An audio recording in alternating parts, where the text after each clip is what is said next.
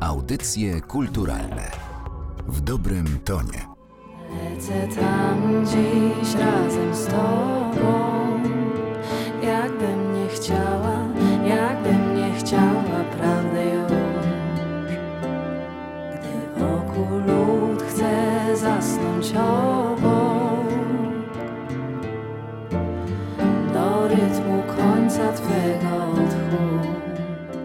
Przy mikrofonie Martyna Matwiejuk. Gościem audycji kulturalnych jest dziś Miłosz, Miłosz Borycki, witaj. Cześć, dzień dobry. Spotykamy się tuż przed premierą Twojego albumu Pieśni Współczesne. Współwydawcą tej płyty jest e, Narodowe Centrum Kultury i to jest taki album e, wyjątkowy pod wieloma względami. W jego nagraniu wzięli udział muzycy zespołu pieśni i tańca Śląsk, znakomici twórcy polskiej sceny rozrywkowej, alternatywnej, a nawet e, klasycznej. Ty zaś jesteś autorem tekstów i muzyki. Czy to jest najważniejsza płyta na Twojej drodze artystycznej dotąd? Tak, zdecydowanie tak. I nie można chyba powiedzieć nic więcej. Zdecydowanie tak. Ja się zastanawiam, czego wymagało od ciebie stworzenie albumu, który łączy tak wiele światów ze sobą. No bo opowiadasz o teraźniejszości, czerpiąc e, z tradycji.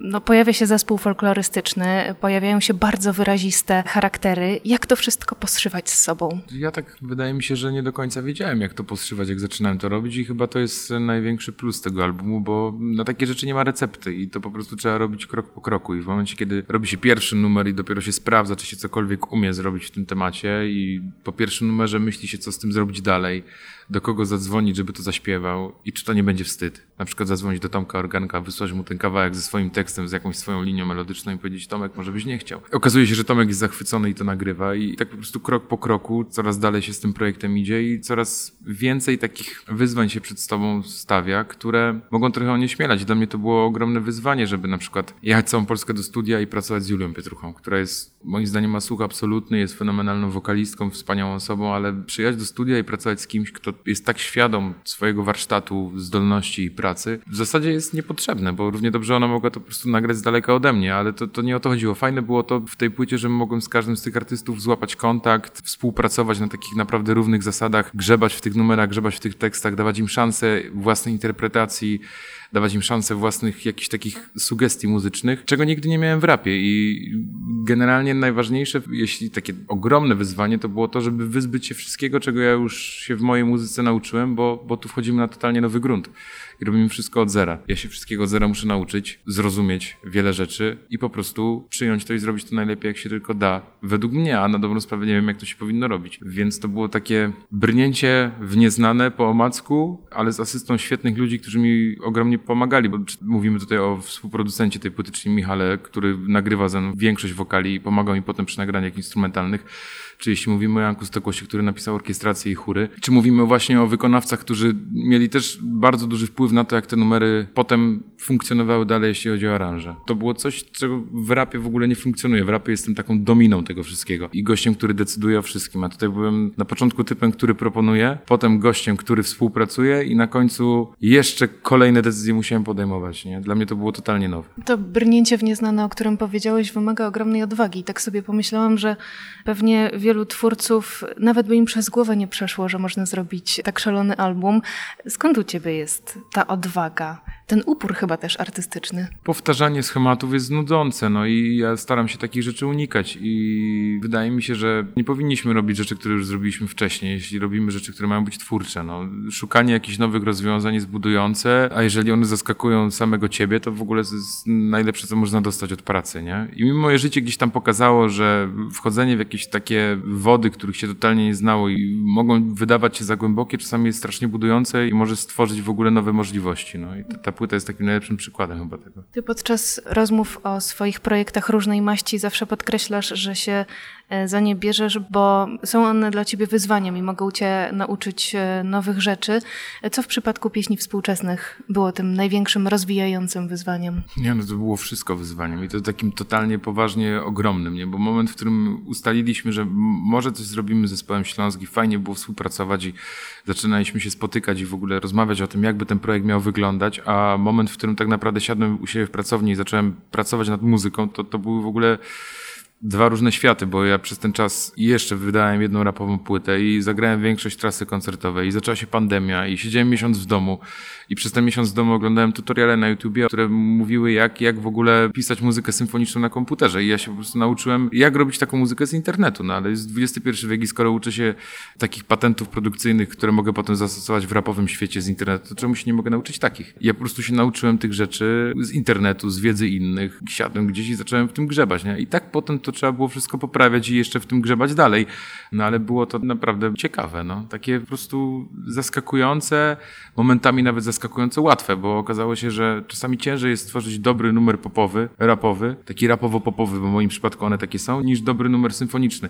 Ja jestem w ogóle takim, należę do ludzi, którzy uważają, że muzyka taka klasyczna, tradycyjna i symfoniczna, churalna, to jest coś, co my mamy w genotypie przez to, ile lat to funkcjonuje w naszym społeczeństwie. I, i te setki lat tego, że po prostu nasi przodkowie wychowywali się w świecie, gdzie taka muzyka była muzyką dominującą i dopiero od 60, 70, 80 lat coś w tej muzyce zmienia się w taką stronę współczesną, powoduje to, że za każdym razem, kiedy ta muzyka jest zrobiona dobrze, wpływa na nas w dobry sposób. Jeżeli to gra ze sobą, to to jest ok, ale jeżeli to jeszcze zmieszamy z najlepszym tym, co możemy znaleźć we współczesnej muzyce polskiej, rozrywkowej, alternatywnej, klasycznej, no to to w ogóle zaczyna ze sobą grać. Ja sobie po prostu tak siedziałem w domu i myślałem, spoko, napisałem tutaj jakieś smyki, tutaj jakieś trąby, wszystko to fajnie gra, dołożyłem beat taki współczesny, miejski, ale może coś trzeba było tutaj pomyśleć o tym, kogo do tego numeru zaprosić i, i o czym ten numer miałby być. No i wtedy napisałem na Instagramie do Orlińskiego i on mi odpisał ze swoim numerem telefonu, zadzwoniłem i zrobiliśmy dolinę. I, i to po prostu tak powstawała ta płyta. I ta płyta też jest taka, że o każdym z tych utworów pewnie moglibyśmy tutaj dłużej porozmawiać. Ja chciałabym Cię zapytać o pieśń ostatnią.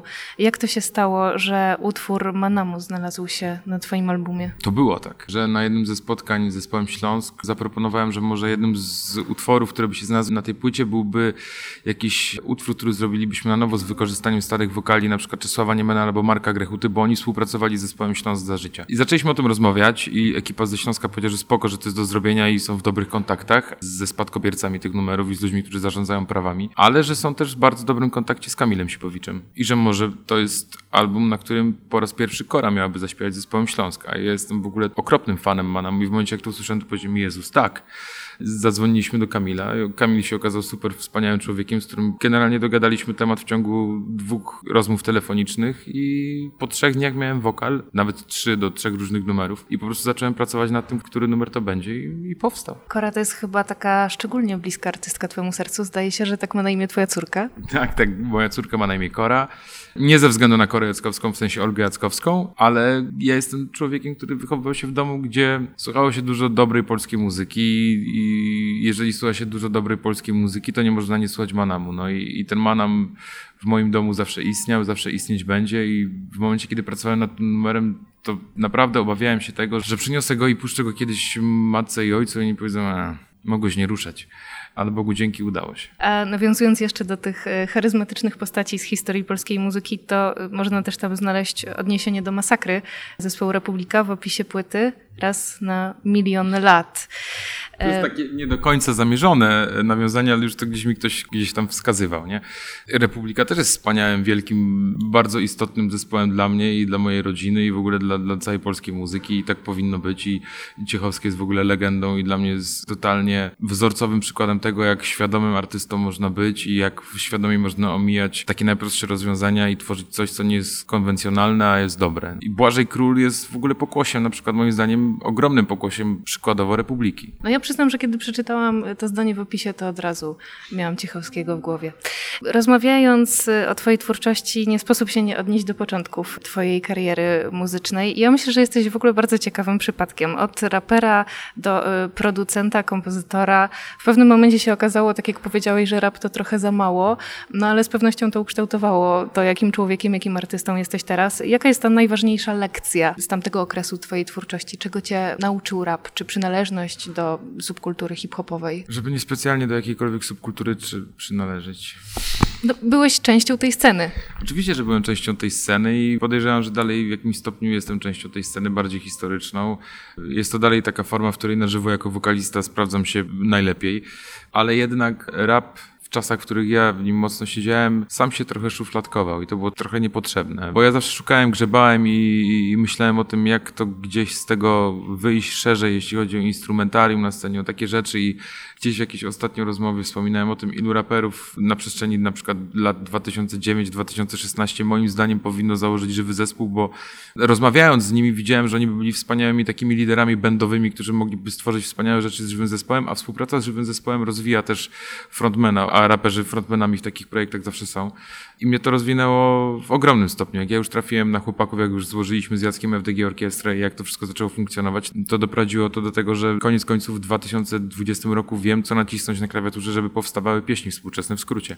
A ten zaszufladkowany rap trochę od tego zawsze uciekał. No i jeżeli ta kultura miała ewoluować w jakąś dobrą stronę, to wtedy, moim zdaniem w dobrą stronę, bo teraz jest to tylko i wyłącznie moim zdaniem taka odtwórcza kultura. Odtwórcza względem tego, co się dzieje na zachodzie i za oceanem, a bardzo, bardzo mało rzeczy takich lokalnych, świeżych powstaje z takiego organicznego powodu. Ja mam w głowie różne twoje wersy z tamtego okresu twórczości, w których opowiadasz o Śląsku, o swojej małej ojczyźnie i wydaje mi się, że no, ten lokalny patriotyzm cały czas jest w twojej muzyce, tylko środki się zmieniły. To odnajdujemy też na tej płycie. Czy powiedziałbyś, że mógłbyś ją zadedykować Śląskowi? Ja mógł ją zadedykować wszystkim ludziom, którzy kochają miejsce, z którego pochodzą, tak jak ja kocham Śląsk. To nie chodzi o to, że ta płyta mówi o Śląsku, ta płyta mówi o przywiązaniu przywiązaniu do miejsca. A każdy jest od siebie, nie? Tak można powiedzieć.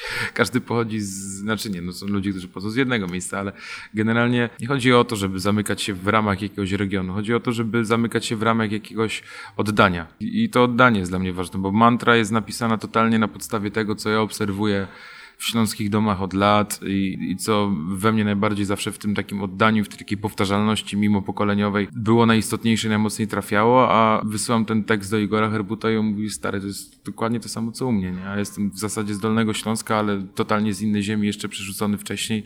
Wszyscy wiemy, że Igor Herbut jest łemkiem i, i potrafi odnaleźć w tym w 100% siebie i chciałbym, żeby ludzie nie sugerowali się nazwą zespołu Śląsk, jeśli chodzi o tematykę tej płyty, bo ta tematyka tej płyty jest ludzka, a wszyscy ludzie powinni wiedzieć skąd pochodzą. Co jest w takim razie najważniejsze Twoim zdaniem w pisaniu tekstów? Niezależnie od tego, czy to są teksty do utworów na nielegal, czy na płytę, na której znajdą się najbardziej rozpoznawalni polscy twórcy? Żeby pisać je po prostu w zgodzie z tym, co się ma w chyba sercu. To jest trochę taki kolokwializm, nie? Ale to chyba o to chodzi, bo jeżeli te teksty są szczere i takie pełne prawdy, to, to z reguły trafiają tak jest w moim przypadku. Jeżeli ja słucham tekstów innych autorów, wykonawców. Z reguły w Polsce mamy szczęście do tego, że większość wykonawców jest też od razu autorami swoich tekstów. To jeżeli one są szczere i prawdziwe, nawet jeśli dotykają tematów, które nie do końca na początku mnie rażą, to ja to doceniam. I jeżeli te teksty pochodzą z wewnątrz i nie są określone jakimiś ramami cenzury i kalkulacji względem publiczności, to są po prostu dobre. No. Mogą żreć mniej lub bardziej, ale są po prostu dobre. To chciałabym Cię na zakończenie zapytać o to, do czego Ty dążysz jako twórca. To jest, twórca to jest chyba takie bezpieczne określenie, bo jesteś takim artystą, który cały czas musi przeskakiwać siebie. Bardzo fajne określenie twórca. No. Nie lubię słowa artysta w ogóle, to jest nadużywane słowo. Dążę do tego, żeby zaskakiwać samego siebie trochę tym wszystkim, co się dzieje, bo ta płyta powstawała długo, ta płyta dopiero teraz wychodzi na światło dzienne, ale już na przykład w marcu, czy na przełomie marca i kwietnia miałem ją w pełni gotową. Potem skupiliśmy się na pracach nad wideoklipami, singlami, całą promocją, otoczką, wydaniem i miałem jakieś takie 3 czy 4 tygodnie, gdzie w ogóle ani razu nie posłuchałem żadnego utworu z tej płyty i to mi się rzadko zdarzało, jeszcze do premiery było chyba z 4 miesiące i nagle żona mnie poprosiła, mówi, puść w ogóle pieśni. I puściłem je tak od lewej do prawej i, i ta płyta przeleciała i tak spojrzałem na, na, na Sandrę i powiedziałem, ja teraz nie mam pojęcia, jak to się udało. To jest fajne. Do tego dążę, żeby po każdej płycie mieć takie wrażenie. Pieśni współczesne od 24 września. Miłosz Borycki był dziś gościem audycji kulturalnych. Bardzo Ci dziękuję za nasze spotkanie. Dziękuję bardzo. otacza nas,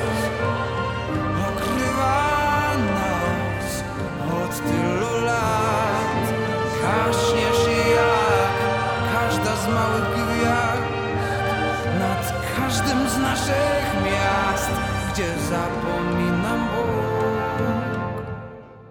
A O znaczenie utworu mantra zapytałam też Igora Herbuta.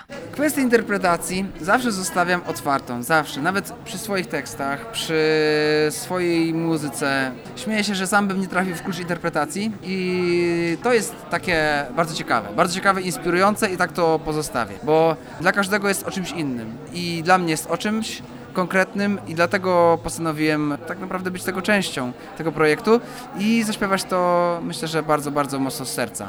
Było z serca, to prawda. Pamiętasz ten moment, kiedy Miłosz do ciebie zadzwonił z propozycją zaśpiewania jego utworu, bo ty też jesteś autorem tekstów przecież. Tak, to było bardzo ciekawe, ponieważ za pierwszym razem, jak zadzwonił do mnie Miłosz, my się dzisiaj się śmiał na koncercie, ale tak było. Kilkukrotnie mijaliśmy się na ulicy, w różnych miastach. Tak dosłownie w różnych miastach. Po prostu. On gdzieś grał, ja gdzieś grałem. Cześć, cześć, chociaż się nie znaliśmy. Cześć, cześć. Wiesz, taki japoński szacunek. Muzyk, muzyk, lubię, lubię, ale się nie znamy.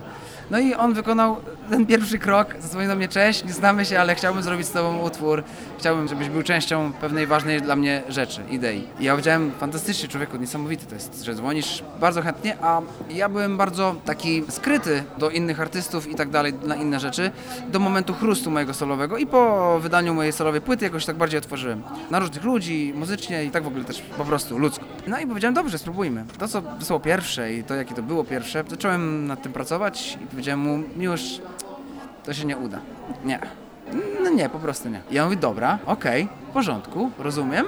I po tygodniu zadzwonił jeszcze raz, a słuchaj, mam coś takiego. Więc to jest w ogóle też bardzo niespotykane, ale wiesz, on nie obraził się, nie powiedział, nie wiem, dobra, niech spada ten herbut, tylko po prostu my dobrze. To w takim razie, jeżeli trafiłem na człowieka, który faktycznie wie, czego chce i zrobię to tak, żeby to wszystko zaklikało. No i tak zrobił. Wysłał mi teraz już mantrę, ja usiadłem do piana, wysłałem mu to, jak śpiewam, to jak napisałem i tak dalej, i tak dalej, i tak dalej, i tak dalej. Po 10-15 minutach i w sumie sami sobie napisaliśmy nawzajemnie, że to jest fantastyczne. No i to się wydarzyło. Powstał wspaniały projekt, którego małą próbkę mieliśmy tutaj okazję przed chwilą e, wysłuchać. Zastanawiam się, w czym byś upatrywał największej wartości tego albumu, jakim są pieśni współczesne. Ojejku. W prawdzie, w szczerości, w emocjonalności. Fantastyczny projekt. I koncertowo nie mogę się go doczekać. Tu mieliśmy przedsmak tego dziś. No Śląsk, no to to jest potęga też. Ja jestem, też wywodzę się trochę z folku, innego, łemkowskiego, może bardziej molowego, ale mm, ten korzeń jest wyczuwalny mocno. No i ci artyści, to towarzystwo różnej tak zwanej muzycznej maści jest bardzo inspirujące, wspaniałe, no to, to świetnie. No i te klipy, ta ekipa cała, no to są wspaniali ludzie, których ja nie znam, jakby nie znałem ich, to jest zupełnie inny świat tak naprawdę.